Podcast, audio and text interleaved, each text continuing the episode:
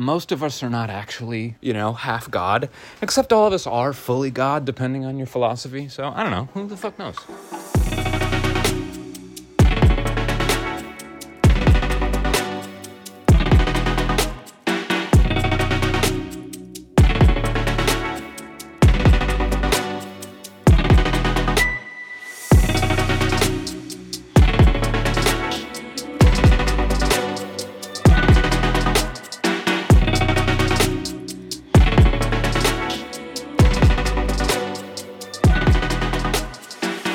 Welcome into I Don't Know, an agnostic's adventure in subjective reality. I am your host, Michael Tyler, and I'm going to share with you my deepest thoughts live on the internet. And by live, I mean I'm speaking them into a magical recording device that will then pass it to another magical device on which I will cut out the parts that I don't want published, and I'll probably add some music, and then I'll publish it. But I'm going to try to pub- uh, cut out as little as possible. I'm going to try to make this as stream of consciousness as possible. I'm just going to try to let you inside my brain, which is a terrifying place for anyone to go. So I don't know why you're listening to this. I don't know anything, and you don't know anything. Willkommen. I don't speak German. I just said willkommen. Um, all right, so last time I talked a little bit about Adventism, which is the Uh, the religion that I grew up in, Seventh Day Adventism. I could have done the research to like find out exactly when and how Seventh Day Adventism started. I can't remember. I knew. I know. I knew at one point. I think it would probably make a great television show because there was this thing called the Great Disappointment. Now, probably some actual Adventists are going to listen to this, so if I get this wrong, I apologize. This is just my recollection of what I remember from growing up as a kid. So, October twenty-second, I think it was, eighteen, I think it's twenty, it's either twenty-two or twenty-seven or somewhere in the twenties. It actually might not even be in the twenties. I have no fucking clue. A guy named, I think, Joseph Miller, he was a, what was he? He was a Baptist? I think he was a Baptist.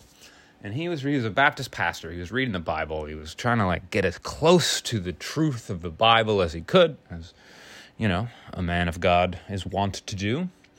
Um, and he was reading, I think, the book of Daniel or the book of Revelations or both. He read the Bible and he said, I have figured out exactly when the second coming will happen. I'm sure Joseph Miller, or whatever his name was, is not the only person to have thought this, but Joseph Miller really thought it, and he said it was going to be October twenty-second, eighteen twenty-seven, or when, where, whenever it was. And he got, he was somewhere in uh, upstate New York, I assume. A lot of religions started in upstate New York. Uh, he was somewhere in upstate New York. Don't remember the town. I can look that up too. Could have done some research before doing this, but I didn't. And so they all, people in his town who followed him, you know, his church, his flock, I guess, and went to the top of a hill, and they looked up to the sky, waiting for a cloud the size of a fist to descend from the heavens. And as it gets closer, they expected to see Jesus and the angels playing horns and all that. They were probably expecting Jesus to be white, but they were disappointed to find out that not only would the race of Jesus not be revealed that day, but Jesus did not come. And they were like, what? And so Joseph Miller said, wait a minute, wait a minute, wait a minute. I forgot to carry the one. It's next year. It's October twenty-second, eighteen twenty-eight. I think his, it wasn't, he forgot to carry the one, but I think his actual excuse was like, oh, I wasn't counting the year zero, or I was counting the year zero and I shouldn't have been. Which historically is hilarious because I don't know exactly what it is, but we definitely know that Jesus was not born in the year zero. I think we think Jesus was like born in the year like thirty now. I don't know. I'd have to look that up. Somebody can mention it in the comments if I have any commenters. Anyway, so they came back a year later. Same thing happened again. We went up onto the hilltop. We looked up into the sky for a cloud the size of a fist to come and reveal the white Jesus and his white angels with their trumpets. And nothing. And so then a whole bunch of people got really depressed because they had given away all their shit. You know, they're like, we don't need this. where we giving away our clothes like a good Christian would do. We're just, hey, I'm going to give this to the poor. Except for the good Christian waited until the last year of existence to do it. So I don't know how good of Christians they were.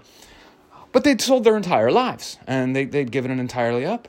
And then the world had to continue going on. This is how I feel every day when I wake up. Oh, the world has to continue going on. And so many people were greatly disappointed. They call it the Great Disappointment. Now, Joseph Miller and some of his closest followers kept at it. Um, and they said, okay, wait a minute. So on October twenty-second, nineteen twenty-eight, we misinterpreted something from the book of Daniel or the book of Revelation or whichever one, and it was actually something happened up in heaven. The the the Ark of the Covenant uh, was reopened in heaven. I don't know. I don't know what it was, but it was something that happened. My mom could tell you. She's still an Adventist.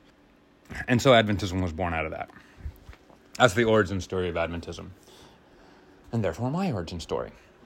So like a lot of other Protestant religions in uh, the United States at that time, they moved westward, and Adventism eventually started catching on. Oh, one of the big things is they called them Seventh Day Adventism. They worship on Saturday instead of Sunday. They keep the Sabbath the same as the Jews do, sundown Friday to sundown Saturday. And they believe that if you worship on the, on Sunday, that is the mark of the beast, and only Sabbath worshipers, true Sabbath worshipers, will go, will go to heaven. So this is the world that I grew up in. I really believed it for a while, too. I'm not here to, like, bitch about Adventism or any denomination, because I truly am grateful for having grown up in the world that I've grown up in. So I say I'm agnostic. I'm not an Adventist anymore. I'm not a Christian anymore. But I do believe that Jesus Christ, whether he is related to God or not, probably not. Most of us are not actually, you know, half God, except all of us are fully God, depending on your philosophy. So I don't know. Who the fuck knows? Anyway, I'm going to use the word prophet or teacher. I do think that Jesus is the most important prophet or teacher going out, going around. Certainly not the only one. Wouldn't put him up to God status. But I think historically you can look back and you can say, okay, when Christianity took over the Roman Empire, a philosophy started to change in the West. I don't know enough about the East because, as I said in the last episode, I'm a cisgendered straight white male, and I'm not that well-read. But yes, the teaching of Jesus to say the last shall be first and the first shall be last, to look at the slave and say the slave deserves as much respect, if not more, than the slave owner, that the rich shall be poor and the poor shall be rich. That is a massive shift in how humans thought. And that is, so you look today at the world, and like a lot of people, especially um, on the left, I'm not trying to make this about like whinging about the left or the right. They say Christianity is terrible. And it is, because it's a fucking massive organized, it's not even that it's an organized religion, it's there's a massive organization that needs to cling on to power. Like that's, it's a government. It's, you know, it's all, it's, and I'm, try, I'm not trying to say this like governments are bad either. They're like, it's just a necessary, not even a necessary evil. It's a natural reaction of humans to organize, and for organized humans to become larger organized, it's a survival of the fittest technique. So they, they want to dominate. They want to keep themselves safe. They want to propagate their, the future.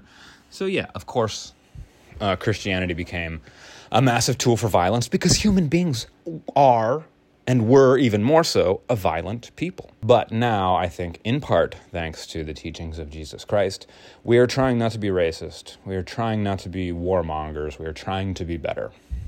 We're far from perfect. I don't pray. I don't read the Bible. I have friends who do. I find it super fascinating. I think that looking at any one book or the other and saying, this is where capital T truth comes, is not for me. I was going to say it's ridiculous, but I did remember that I'm like trying to remain humble. I know humility doesn't really play on the internet, but I'm going to try to remain as humble as I can while still being my ridiculous animated self. All right, so that was my little rant on uh, Jesus. Jesus. That was a rant on Jesus. I almost got up to ten minutes.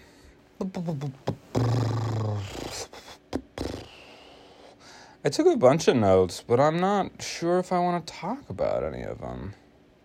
All right, here's one. Here's a here's a big stretch. I've, I've been thinking about this a lot. Part of me wonders if this little podcast project is just a test to see if I can make my personality profitable.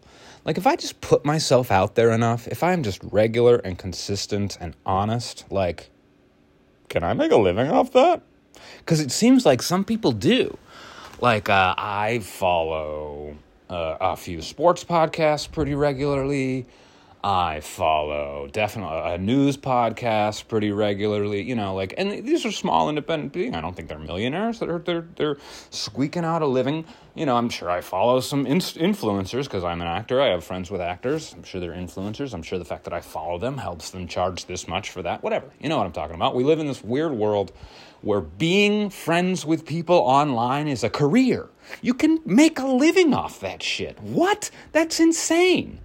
For someone who was born in nineteen eighty-six and grew up in the nineties, and I still remember when Y two K happened, and Blink one eighty-two joked that the worst thing about Y two K was airborne syphilis. I was thirteen years old and had never had sex and didn't even really know what syphilis was, but I thought it was the best thing in the world. Where was I? What was I talking about? Oh, yeah, can I make my personality profitable? I don't know. I don't know. But if enough people start listening to this, maybe. And this is another question. Uh, I haven't talked to my business partner about this, but should we advertise our business on this podcast?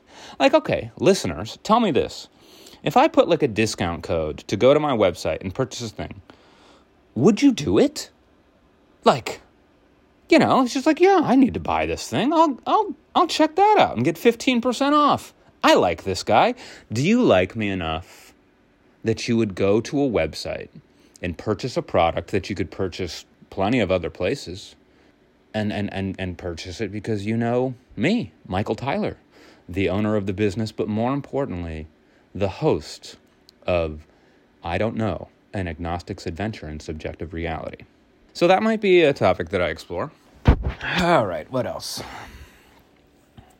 That was fun. Can I make my profitable? Can I make my personality profitable? Business, I don't know, but why, yeah, okay, so why wouldn't I? Why wouldn't I advertise my business? I don't know. I guess there's some, I guess, well, I guess I would be a little worried that, like, what if my employees listen to this and I said some shit, and, because I have employees, which is fucking weird, by the way, I'll talk about that at some point. What if I say some shit that would offend one of my employees, then it becomes a whole fucking thing? What if I get canceled? I guess my big fear is, what if I get canceled? Because if I do get canceled and people come and attack my business, it's not just my life, you know? It's not just my income. I got a partner. I got employees. People count on me. I don't like that. So please don't cancel me. I do like people counting on me. I like being a leader of people. But I don't like the risk that comes with being in public, which is why I think it's taken me so long to do this and why I actually haven't decided if I'm going to publish this or not yet. F Y I, uh, I recorded episode one about fifty minutes ago, and now I'm doing episode two. So maybe this will not go online. Who the fuck knows? Yeah, I guess those are some of my thoughts. Thanks for sticking it out. Appreciate you dropping by. I'll see you next time on I Don't Know, an agnostic's adventure in subjective reality. Peace and love.